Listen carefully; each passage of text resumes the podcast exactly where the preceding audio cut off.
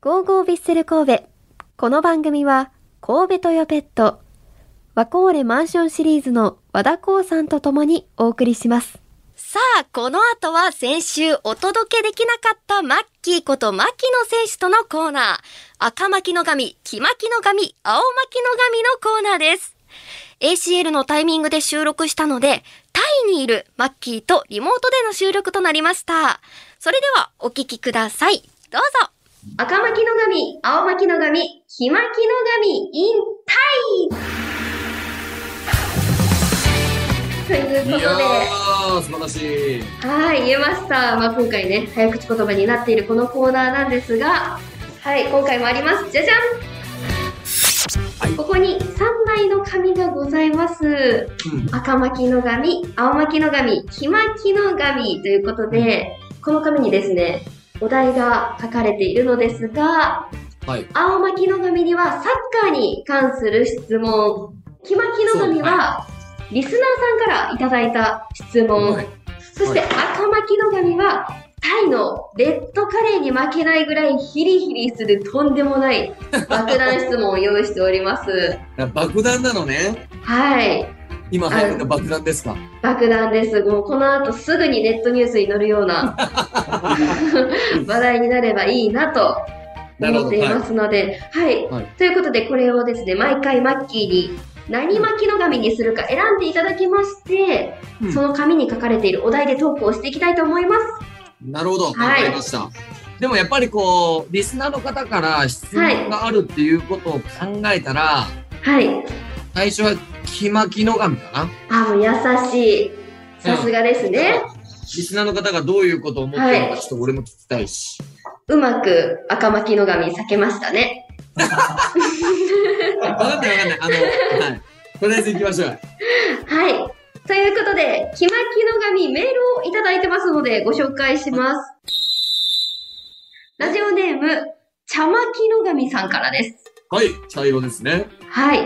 マキ、先月の放送聞きました。ありがマとキうごのざいます。ルーティーンなどなど楽しませてもらいました。はい。そんなマッキーに質問があります。うん。浦和戦、ヘディングでゴールを決めましたよね。はい。ゴールパフォーマンスは決めていたのでしょうか芝生にお腹から滑り込んでいましたが、このあたりはどうなんですかあのーそうですね、あの、サッカーってものすごく面白いスポーツでして、 はい。やっぱり相手に対してリスペクトを気持ちを持つっていうのはすごく大事なことじゃないですか。はい。で、やっぱりこう、僕は10年、浦和レッズにいたっていうこともかいああって、で、慣れ親しんだスタジアムで、はい。よく知ってる相手がいて、えーよく知ってるファンサポーターの前で、やっぱりゴールパフォーマンスをすることっていうのは、ちょっとリスペクトに欠けてるっていうのは自分の中で思ってるところではあります。はが移籍してきて1対2の状況で同点ゴールを決めたやっぱ喜びっていうのは正直あの爆発する気持ちはありましただから僕の中ではゴールパフォーマンスをしたい相手に対してリスペクトを持たなきゃいけないでも嬉しいっていうそのすごい葛藤い。おーその狭間の中にいたっていう意味で、まあえっと神戸から、えー埼玉のこうスタジアムまで足を運んでくれたファン、サポーターの方々に対してはガッツポーズはさせていただきました。ただ、はいやっぱり状況が状況だったので、もう一点取りに行かなきゃいけないっていうところもあって、どうしようっていうところに踏みとどまったのが、あの、ちょっと芝生に、 あの、足がつっかえちゃったっていうのもあるんですけど、えそう。足をつっかえちゃったっていうのもあるんですけ ど、ただ自分の中では、あれが精一杯の喜びの表現でした。うーん、そうなんですね。多分、あっこで僕がちょけて、いろんなわーってやってしまうと、相手に対して、まあ相手のサポーターに対してすごく失礼な、えーことだったと思うし、はい。えー、ヴィッセル神戸があの状況はあれですよね。相手が一人退場してるっていう状況だったので、もう一点取りに行こうっていうメッセージがあったにもかかわらず、僕が一人で喜んでしまうと、神戸のファンとか、神戸の選手たちにもリスペクトを書いてたので、早くボールを。を持って自陣に戻るっていうことが、一番の、おー僕にとってのパフォーマンスだったかもしれないですね。いやー、素晴らしい。拍手です、これは。いやいや、そうなんですよ。はい。茶巻の神さん、いい質問ありがとうございました。あの、いい、いい質問ね。深かった。はい。本当にそうですね。そうそうなそう。んかもっと深いねこうするって決めてて、テレビに映るように、みたいな、カメラに抜かれるように、みたいな感じの、やっぱ考えてはるかと思ったんですけど、うん。違いましたね。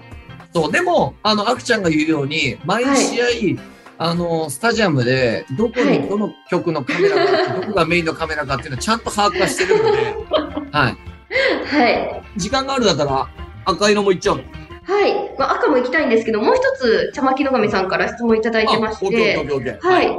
あとですね、イニエスタ選手のパスからのゴールでしたが、これはですね、はイニエスタ選手のパスは、他の選手のパスと何が違うんでしょうかぜひ教えてくださいといただいてます。深いね、これもね。これも深いですね。あのね、これって、やってる人じゃないと分かんないことだと思うんですうよ。ん。まずはボールの回転数。へえ。あのね、見てる人からしたら、ただボールが飛んできたっていうふうには思うかもしれないですけど、はいあれ微妙な回転がいい形でかかってて、トラップしやすいだとか、ヘディングの勢いが増すようにっていう意味では、すごくアンドレス・イニエスタ選手はそこら辺の微妙なところを緻密にやってるんですよ。へえ。はい。例えば、えっ、と、パスをもらう側の人に対して、じゃあこれは逆回転のボールを蹴った方が足元にピタって止まる方がいいのかとか、前にスペースがあるんだったら逆回転じゃなくて違う回転をかけることによってトラップしたらそのままボールがスペースに流れて運べるようにだとか。だからよく言うそのパスにメッセージがついてるっていう言い方するじゃないですか。あれはをイニエスタ選手やるんですよ。ええそうなんですね。だからね、これはもう見てる人だったらわかんないけど、受ける側としてはボールの回転を見たら、うわ、こんな優しいボール蹴んのっていう感じ。はいへえ。あの、僕がボボール決めた時も、実はヘディングを、えっと、ゴールに向かってするっていうことを考えた時に、勢いを増すっていうことを頭に入れて、逆回転ボールだったら、頭に設置した時に逆回転だったら摩擦が起きて、ボールが逆らって、いい球が打てないんですよ。はい。これものすごく難しいこと言ってるんでうすけどんうも、ん。イニエスタ選手が浦和レッズのゴールに向かってボールを蹴る回転だったら僕が当てることによって勢いが増してゴールに突き刺さるので、キーパーからすると難しいボールが起きるんですね。へえ。だからそこまで、そこまで考えてるんです。えー、あの一瞬でそんなこと考えてるんですかはあのー特にみああのシーンを思い出してもらえればわかるんですけども、はい右足で上げてるんですけども、インフロントっていうキックの仕方をしてるんですね。い。で、あの状況で、あの角度で、インフロントでボールを蹴ると、ゴールに向かっていくボールを蹴るので、はい。相手キーパーからすると嫌なんですよ。僕が触れなくてうも、んそのままゴールに入ってくるようあな蹴り方なので、あ。はい。そういう球種を蹴ってるんですけどうも、ん。ただそれを、逆回転のボールの下を蹴って回転をするボールを蹴ってしまうと、僕のヘディングの勢いが吸収されてしまってパワーが弱くなるんですよはい。えなんかそこら辺。難しの自分の味方がどういうボールを受けたらやりやすいだとか、えーどうやったらゴールが生まれるかっていうところまで考えてボールの球種を選んでます。いはいえー、なんか物理みたいな授業で全然わかんなくなってきま した。力の向きみたいな。なんか、なんだろうな、えっ、と、簡単に言うと、はい。昔本田圭佑選手が無回転ボール蹴ったりしてたじゃないですか。はい。あれって、味方の選手もそうだし、相手も嫌なんですよ。どこにボールが飛んでくるかわかんないですけど。ただ、無回転だイとニエねス。タ選手は相手が嫌嫌なボールを蹴って味方が喜ぶボールを蹴れる。へえ。はい。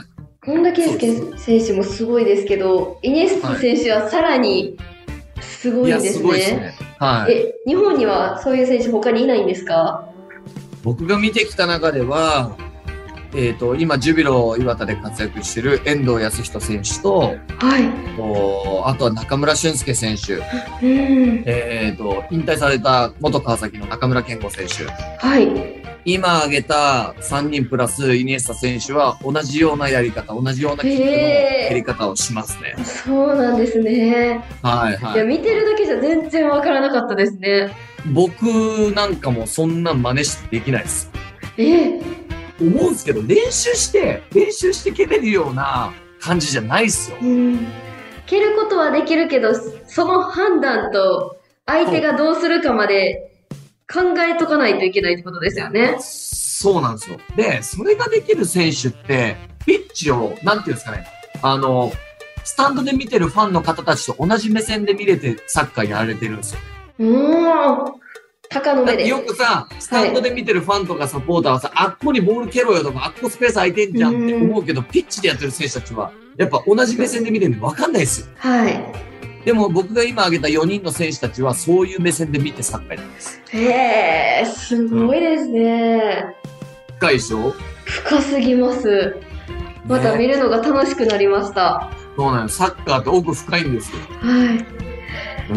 うん本当にちょっとこれで終わらせようと思いたいんですけどもはいそろそろお時間となってしまいました、ははいい。このコーナーではリスナーの皆さんからマッキーに聞きたいことを大募集しますもしかしたらマッキーがあなたの質問に答えてくれるかもしれませんよということで宛先ですメールはビッセラアットマーク JOCR.jp ファックスは078-361-0005です。たくさんのご応募お待ちしています。ということで、以上、赤巻の神、青巻の神、木巻の神でした。